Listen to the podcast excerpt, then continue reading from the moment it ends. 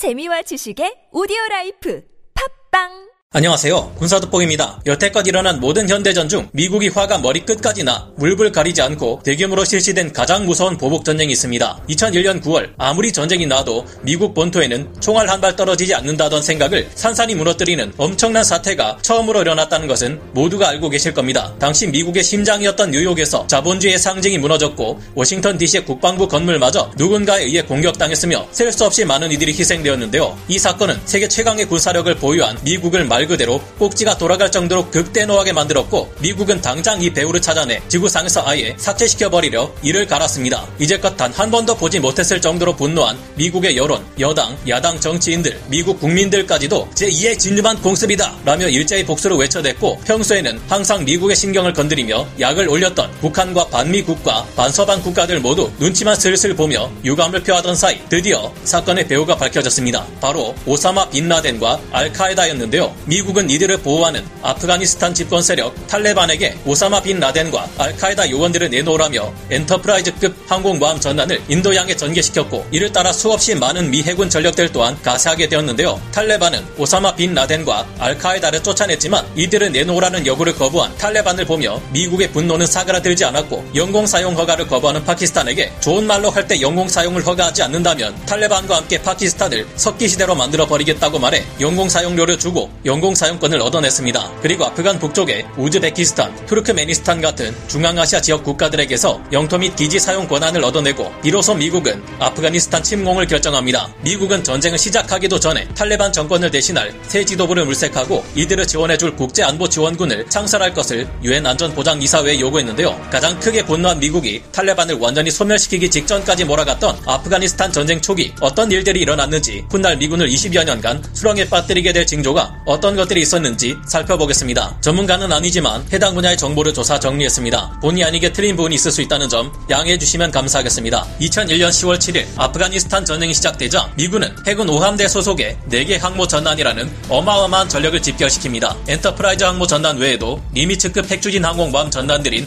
칼빈슨 항모 전단, 키티호크 항모 전단, 루즈벨트 항모 전단이 집결했는데요. 이 항모 전단에서 운용 중이던 250대 함재 전투기들 및 공중 지원 전력들과 함께 사우디아라비아와 튀르키예는 물론 디에고 가르시아 공군 기지에 배치된 미 제9공군 예하 공군 전술기들이 모두 모여들어 아프가니스탄에 무지막지한 규모의 폭격을 가하기 시작했는데 이것이 아프가니스탄 전쟁의 신호탄으로 알려진 항구적 자유작전입니다. 반면 걸프전 때와는 달리 이때 동원된 미 육군의 전체 병력 규모는 5천명 수준으로 훨씬 규모가 작았으며 27개국에서 동원된 다국적군 병력들을 합친다 해도 그리 많은 규모라 보기는 어려웠습니다. 적이었던 아프가니스탄의 탈레반군은 5만 명에서 6만 명 규모로 단순히 병력 규모만으로 따지면 미 육군의 10배에 달했는데요. 이처럼 초기에 미 육군의 병력이 적었던 이유는 당시 주 임무가 탈레반과 대립하던 1만 2천 명에서 1만 5천 명 규모의 현지 북부 동맹군을 항공 폭격 유도 등으로 지원하는 것이기 때문이었습니다. 하지만 이를 위해 투입된 전력은 이름만 들어도 덜덜 떨리는 수준이었는데요. 미 육군 그린벨의 제5특전단에 이들의 작전을 돕기 위한 160 특수작전 항공연대가 동원되었고 그 밖에도 528 특수작전 지원대대, 112 특수작전 통신대대, 4심리 전단, 96 민사작전 대대 등이 투입되었습니다. 또한 네이비실, 데브그루, 델타포스, 제75 레인저 연대, 3대대 등 최강의 특수부대들에서 차출된 일부 병력들이 아프가니스탄에 투입되었는데요. 2001년 10월 7일에서 2002년 1월 말까지 실시된 약 4달 동안이나 지속된 항구적 자유작전에서 미국은 무려 1만 8천 번의 출격을 반복하며 그야말로 질려버릴 정도의 공중폭격을 퍼부어댔습니다. 미군은 마치 걸프전의 사막의 폭풍작전 당시 그랬던 것처럼 10월 7일 아프간의 수도인 카불을 비롯해 탈레반의 주요 군사 거점들이나 주요 핵심 시설, 대도시들을 향해 무차별 총 공습을 퍼부어댔고 그 결과 하루 만에 아프가니스탄의 방공망은 물론 통신망이 마비되었고 아프간의 공군 세력은 완전히 소멸되다시피 해버렸는데요. 이 당시 미국이 과연 정신 나가기 직전까지 격노했다는 것을 알 수 있는 것이 오죽하면 전쟁 일어나기 이전부터 전술 핵무기를 사용해야 한다는 말까지 나올 수준이었는데 사실상 2차 대전 시기 히로시마와 나가사키에 재앙을 몰고 온 팻맨과 리틀보이 핵폭탄이 현대전의 개념에서는 비교적 작은 위력의 전술 핵무기나 다름없다는 점을 생각하면 소름 끼칩니다. 당시 핵무기를 보유하고 보유하고 있던 러시아나 중국 외에 핵을 보유한 다른 나라들도 이 같은 미국의 무서운 태도에 아무 말도 못하고 있었는데요. 당시 막상 핵무기로 공격을 하려고 보니 굳이 이를 사용해야 할 만큼 높은 가치를 가진 목표물이 없었으니 망정이지 적절한 목표물이 있었다면 정말로 2001년 10월에 다시 한번 미국이 핵무기를 사용했을 것으로 보입니다. 이 같은 항공작전 지원을 받는 아프간 현지의 북부 동맹군들도 대규모 공세를 가했고 이들을 위해 미군의 항공기들이 대규모 근접 항공 지원을 더해준 덕분에 탈레반의 지상군은 그야말로 순식간에 초토화되어 버렸는데요. 미군의 압도적인 공습 아래 한 달이 지난 11월 13일 아프간의 수도 카불이 미군의 지원을 받는 북부 동맹군에 의해 점령되며 전쟁의 끝이 보이는 듯했습니다. 11월 19일 밤에 쿤두즈의 탈레반은 무조건 항복한다는 의사를 유엔 사무소에 사절을 보내 전달했는데요. 탈레반의 중심지인 칸다하르 또한 머지않아 미국 정보부가 현지 조력자인 하미드 카르자이를 통해 반탈레반 세력을 규합해 조직한 소규모 특수부대에 의해 점령되었습니다. 미군에게서 훈련받고 미 공군의 항공 지원을 받으며 전투를 수행한 카르자이와 특수부대원들의 도움 덕분이었습니다. 중심지에서 쫓겨난 알 카에다 및 탈레반 패잔병들은 국경 도시 토라보라에 집결해 재정비를 거쳐 훗날의 전투를 도모하려 했지만 12월 12일 미군은 이들을 공격해 전투를 벌이고 5일 만에 도시를 점령하는데 성공하는데요. 폭풍처럼 탈레반을 정리해버리는 미군 때문에 순식간에 이들의 세력은 괴멸에 이르렀고 일부 잔존 세력들만이 남부의 산악지대로 숨어들어가 간신히 살아남게 됩니다. 한편 12월 14일 미국은 아프가니스탄 전쟁에서 승리했다는 선언을 했고 탈레반 정권은 이때까지만 해도 완전히 끝장이 난 것처럼 보였는데요. 이제 아프가니스탄에 새 임시 정부를 수립하는 작업을 할 차례인데 앞서 탈레반의 중심지 칸다하르를 공격해 몰아내는데 큰 역할을 했던 하미드 카르자이가 임시 정부 수반으로 지명되기에 이릅니다. 전쟁이 끝난 아프간의 주요 도시들과 교통망 전체는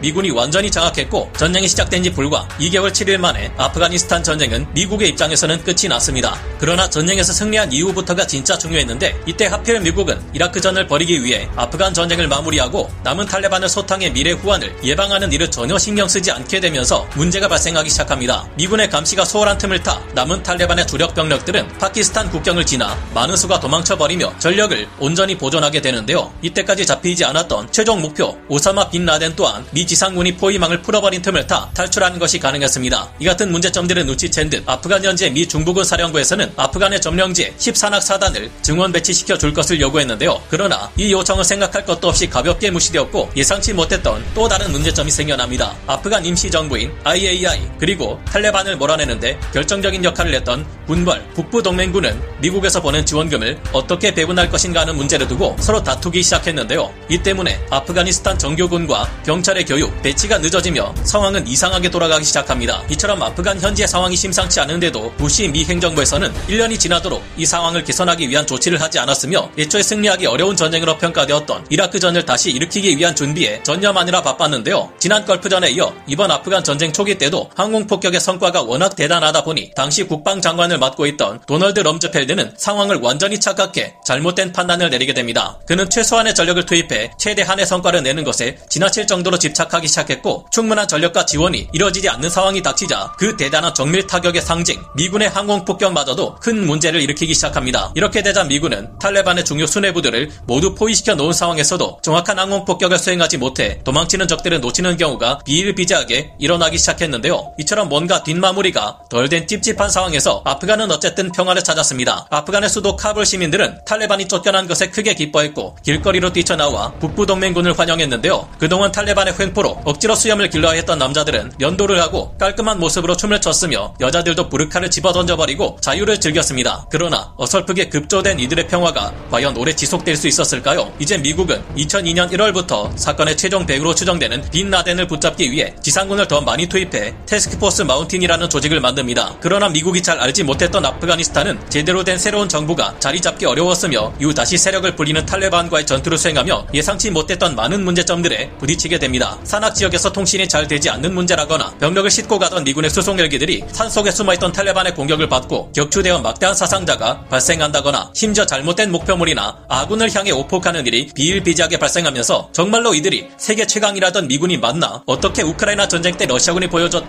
그런 문제들이 미군에게서 발생할 수 있지 하는 생각이 들 만한 경악스러운 상황들이 수없이 일어나기 시작했는데요. 아프가니스탄 전쟁의 후반기 동안 벌어졌던 수많은 굴욕적인 사건들은 그 대단하다던 미군도 제대로 된 작전 목표와 이를 수행하기 위한 확실한 준비 없이 전쟁에 뛰어들었다가는 큰 코 다칠 수 있다는 역사의 길이 남을 교훈을 심어주었는데요. 만약 미국의 부시 전 행정부가 이라크전을 준비하지만 않았다면 이 같은 상황이 벌어지지 않았을까요? 전쟁 자체에서는 승리했지만 정작 아프가니스탄의 상황에 대해서는 깊이 알지 못해 최종적인 목표 목표 달성에는 결국 실패해 미국의 뼈아픈 두 번째 패전으로 남은 아프가니스탄 전쟁은 적을 잘 알아야 승리할 수 있다. 상황이 좋다고 해서 자만하거나 방심하지 말아야 한다는 교훈을 남긴 중요한 전쟁이 아니었나 생각해 봅니다. 오늘 군사 돋보기 여기서 마치고요. 다음 시간에 다시 돌아오겠습니다. 감사합니다. 영상을 재밌게 보셨다면 구독, 좋아요, 알림 설정 부탁드리겠습니다.